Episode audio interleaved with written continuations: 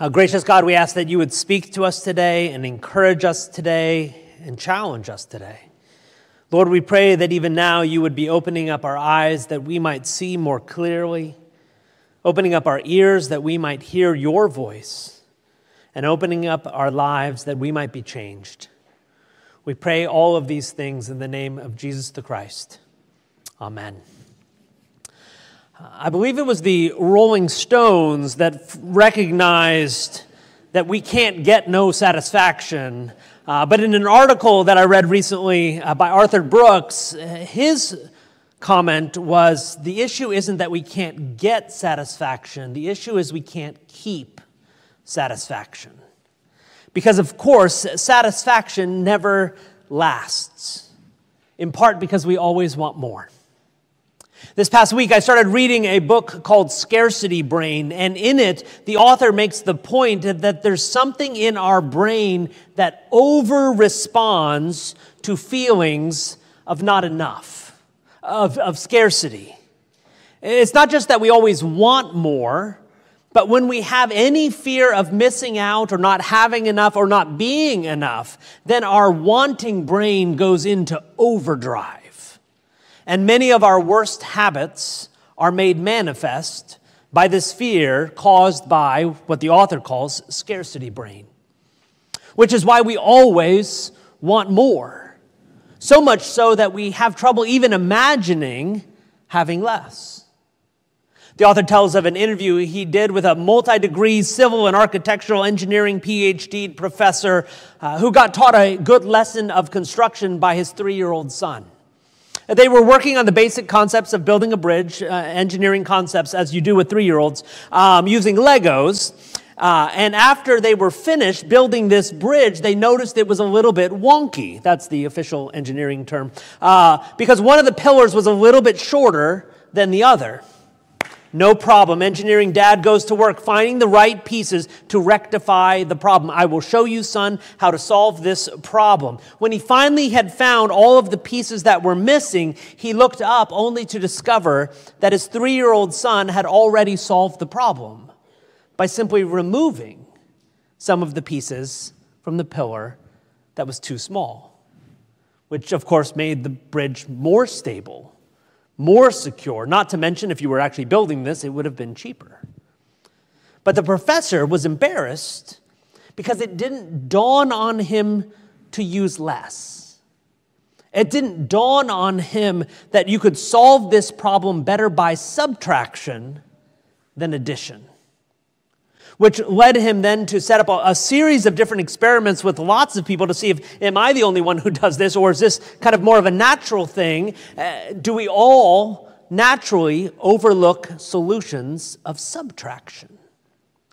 And unsurprisingly, even when he gave the participants hints that they could take, you may need to take something away to solve this problem. Or uh, if you're going to add anything, there's going to be an added cost to that. Any, any hints he gave didn't change anything. They still continually and consistently, always only added more. Because as the author concludes, in the human brain, less equals bad, worse, unproductive. More equals good, better, productive. Our scarcity brain defaults to more and rarely considers less. And when we do consider less, we often think it sucks.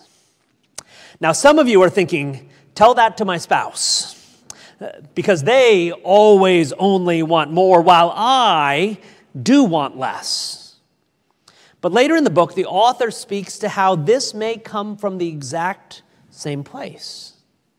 Both over accumulation and minimalism are often driven by a kind of perfectionism where you want to do everything just right. There's a sort of anxiety, but it's different from overaccumulators. Overaccumulators have anxiety that they're going to make a mistake and need something, so they collect and collect and collect. Minimalists have a kind of anxiety around disorder and having so much that they can't escape. Whether it's keeping all sorts of odds and ends in your home for fear of possibly needing them one day or going all in on minimalism, the behavior helps people find a sense of control.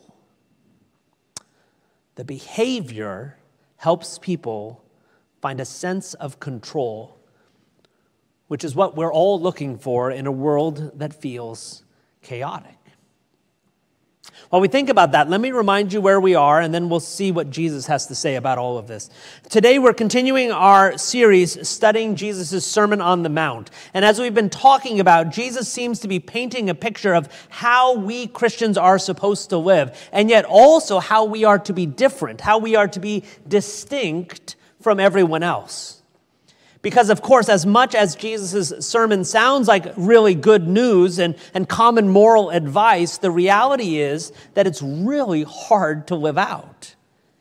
And yet, this is who he's calling us to become, uh, calling us to be disciples.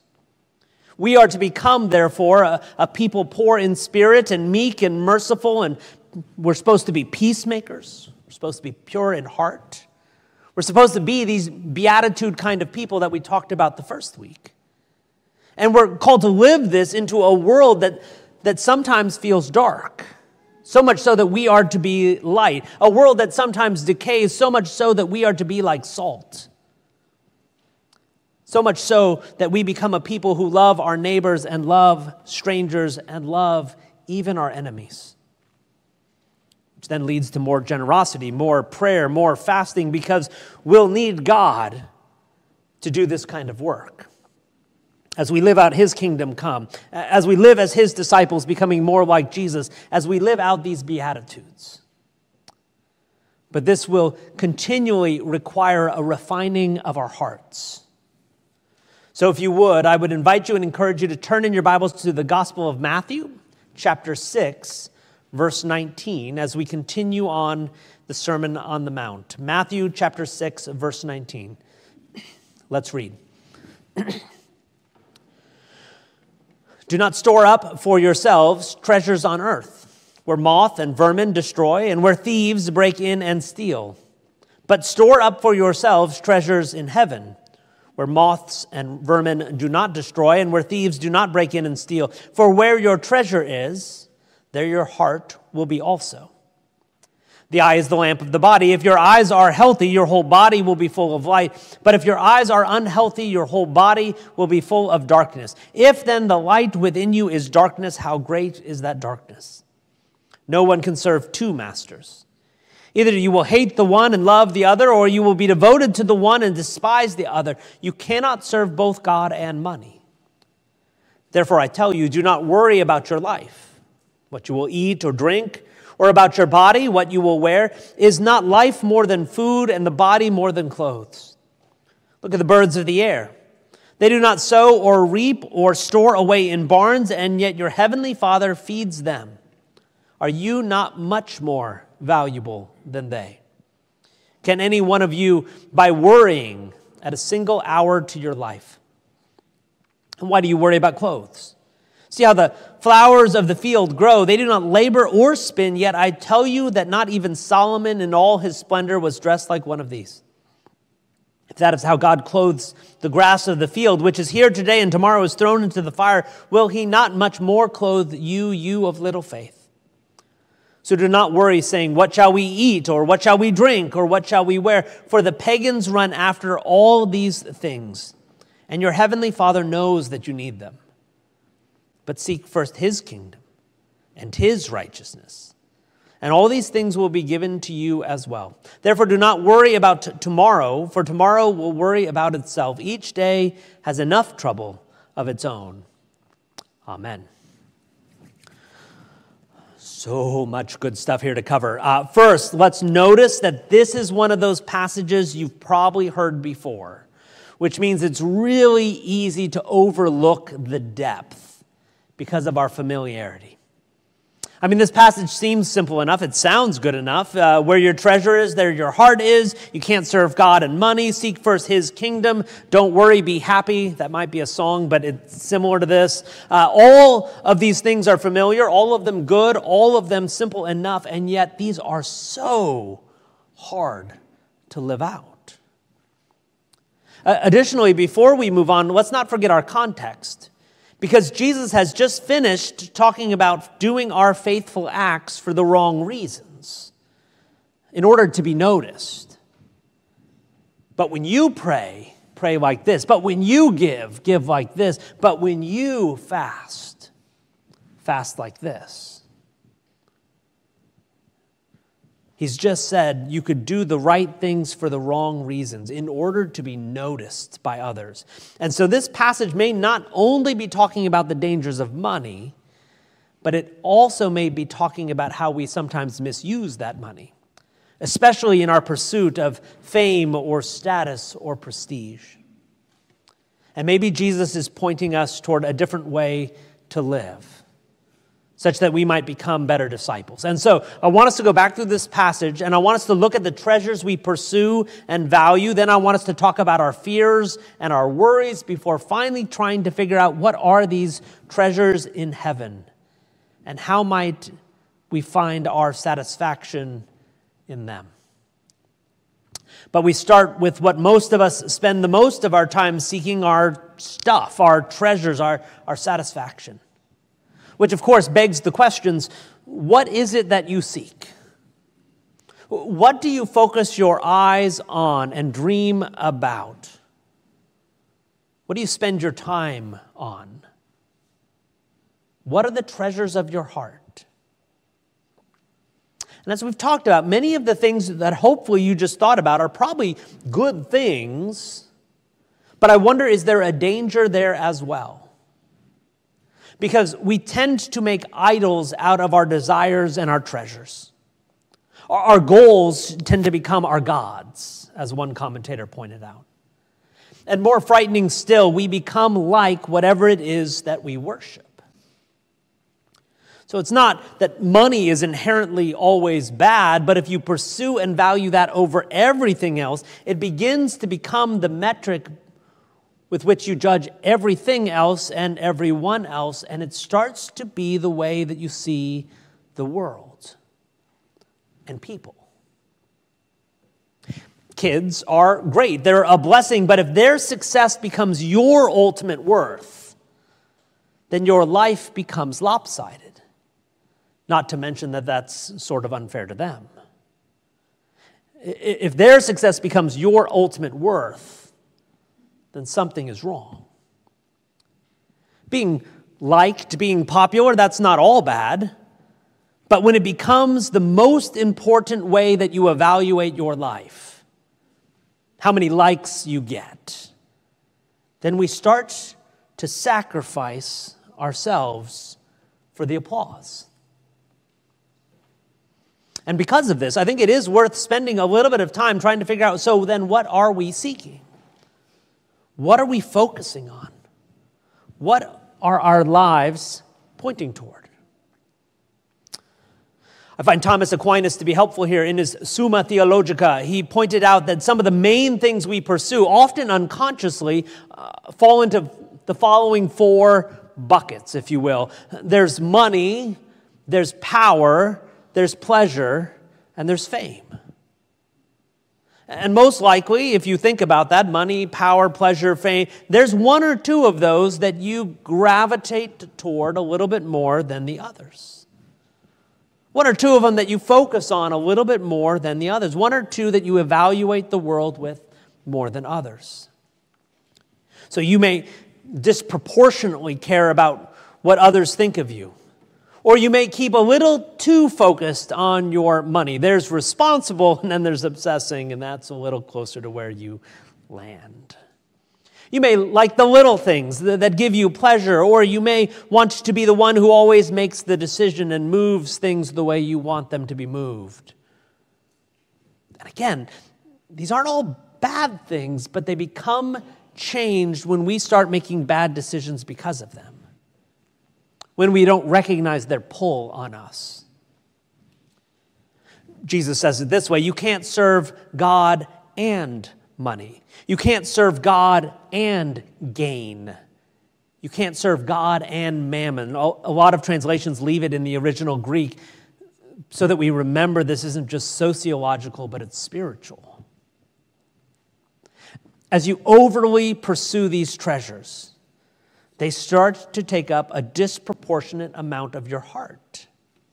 And soon there's less and less room for God or anyone else for that matter. More than that, we often pursue more in order to obtain some level of control in a world that often feels chaotic. And I have to wonder is that the real reason that we pursue our treasures? The reason I want more is so that I can feel some sense of stability or security or status. Is that the reason we focus on these treasures? See, maybe this is the real problem. Maybe we're looking for more out of our treasures than they can rightfully give. And this is why we don't actually see Jesus criticizing desire. He's not saying that wanting is wrong. He's not saying that purpose or direction or hope is the problem. Instead, what he's taking issue with is the object of those desires. In fact, if anything, by our very nature and design, we are made to seek. And while that does often get us in trouble, bringing out the worst, it also brings out the best in us. But therefore, the bigger issue is what and how and why and who we seek that matters the most. You'll notice Jesus isn't telling us seek not, He's telling us seek better. Because it's only in seeking better that we find satisfaction, not to mention stability and peace and all the rest. Interestingly, it's our same treasures that then bring about our biggest fears. Because if you disproportionately want something or care for something, that then becomes the object of your biggest fears. More than that, in many ways, it's our fears that simply are pointing toward what it is we can't control. Because, of course, it's this feeling of being out of control about the things we care about the most that manifest themselves as our worries and our fears most of the time. At first, this may strike you as odd. It, it, did for me. But the more I think about it, the more that I find that a lot of my fears are really just a deeper feeling of being out of control. We worry about something or someone when we know we can't keep them safe or make them better. And so we worry. We feel anxiety about not being able to be in control about some future thing that's going to happen, and we worry. Think about a few different examples of this. I'm, I'm worried about my kids' safety, my kids' future. And the reason I am is because I'm not in control over what happens or what will happen. And so my response is I worry. I'm not, I'm worried about a, a, a grade on a test coming up. And the real reason I'm upset is because I am not ultimately in control of how well I do or don't do, other than studying. But instead of studying, I'll worry because I'm not in control. If we're worried about our finances, our, our future, our, our fame, or whatever, I'm really just upset that I don't have as much control of my life as I would like. When we're worried about the state of our world, are we really just upset that we can't make it better? That we are not in control? In all of these, it strikes me that, that fear is often a manifestation, manifestation of simply not being in control of things. And the real problem is that this kind of control is an illusion. While I can make someone safer, I can't make them safe. While I can limit liability, I can't eliminate risk. While I can plan and research and prepare, I can't know it all, which is the problem. We worry because we're not in control, but at the same time, we can't be. What's more, the, the worry doesn't really help as much as we like to think it does. And it can even keep us from really actually living, not to mention keep the other person from really growing. Because sometimes it's in the struggle that we grow. It's in the falling that we learn to get back up. It's in the jumping that we learn to fly. But there's a balance, isn't there? Not enough fear, and we can be hurt too much. Too much fear, and we forget to actually live. Interestingly, I think there's a kind of a community of people, a movement, if you will, that really illustrate this balance wrong, I guess, and, and helps us see where we might balance it better. This community, this movement's been around for a long time and it's had different names and iterations all throughout the years, but it's become really popular again recently. Uh, and the name of this movement, they're known, I believe, as preppers.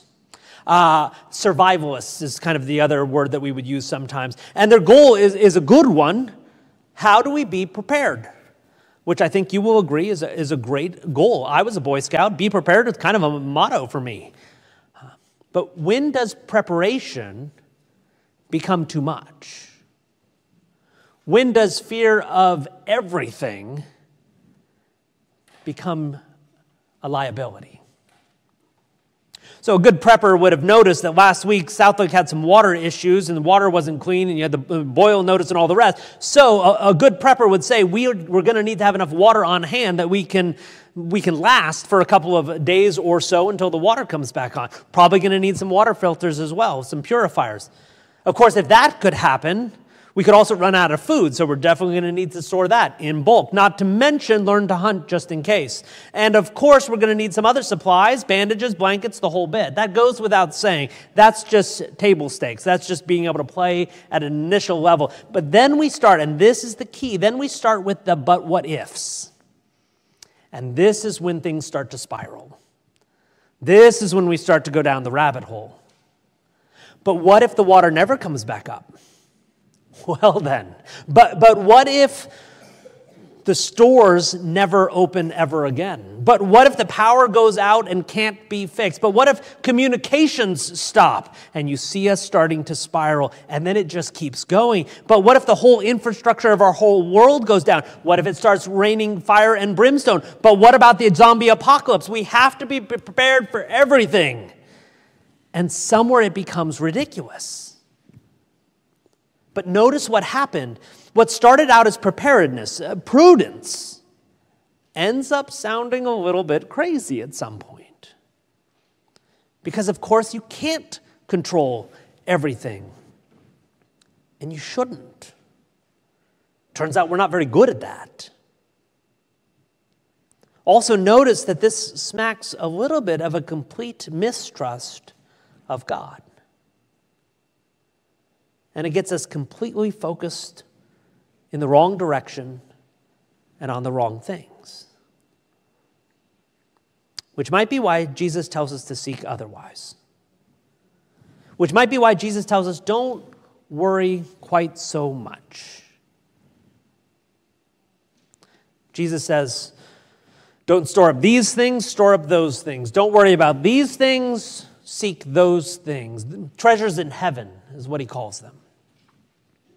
So, the obvious question as we come to the end of this sermon, this one, not Jesus's, is what are these heavenly treasures? Because obviously, we're not talking about stuff here. Uh, we're not talking about our toys and trinkets or property or possessions. Can't take that with us, and so clearly that's not what he's talking about when he says we should store up those in heaven. We could go back to Aquinas Heavenly treasures probably also aren't money, power, pleasure, or prestige. Because again, none of that matters that much for us in heaven.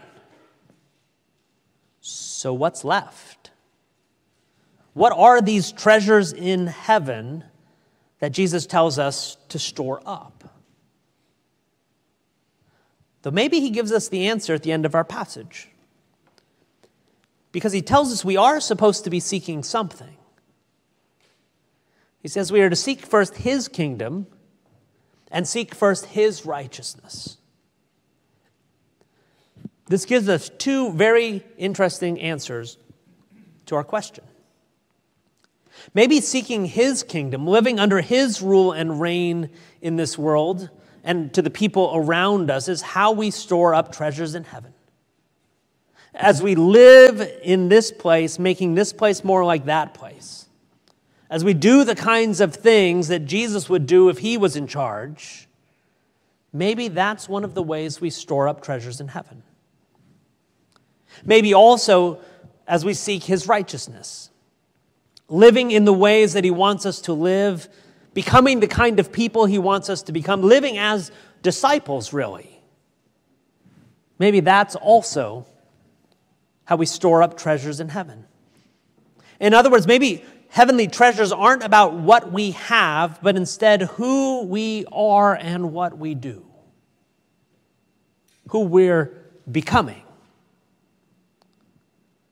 because in some ways that's all we can take with us. Which really points us back to the beginning of Jesus' sermon in the first place, the Beatitudes. Blessed are the poor in spirit, blessed are the peacemakers and pure in heart, blessed are the meek and merciful. Maybe it's all about discipleship and kingdom living, which is what we've been talking about all along. Maybe what's really important is who we are and what we do and who we are becoming. Maybe it's in becoming more like Jesus and living out his kingdom here and now. Maybe this is how we store up treasures in heaven. Maybe this is what it means for us to seek first his kingdom and his righteousness. Which, frankly, brings us back to the beginning part of chapter 6, and therefore give, but not like that, and pray, but not like that, and, and fast. Because we're going to need God's help. Because it's His kingdom, and it's His righteousness that we're seeking. Let's pray. Lord God, we acknowledge that a lot of the time, what we're really looking for is a sense of control. And a lot of times, because we don't feel in control, because we're not in control, we are a people who worry.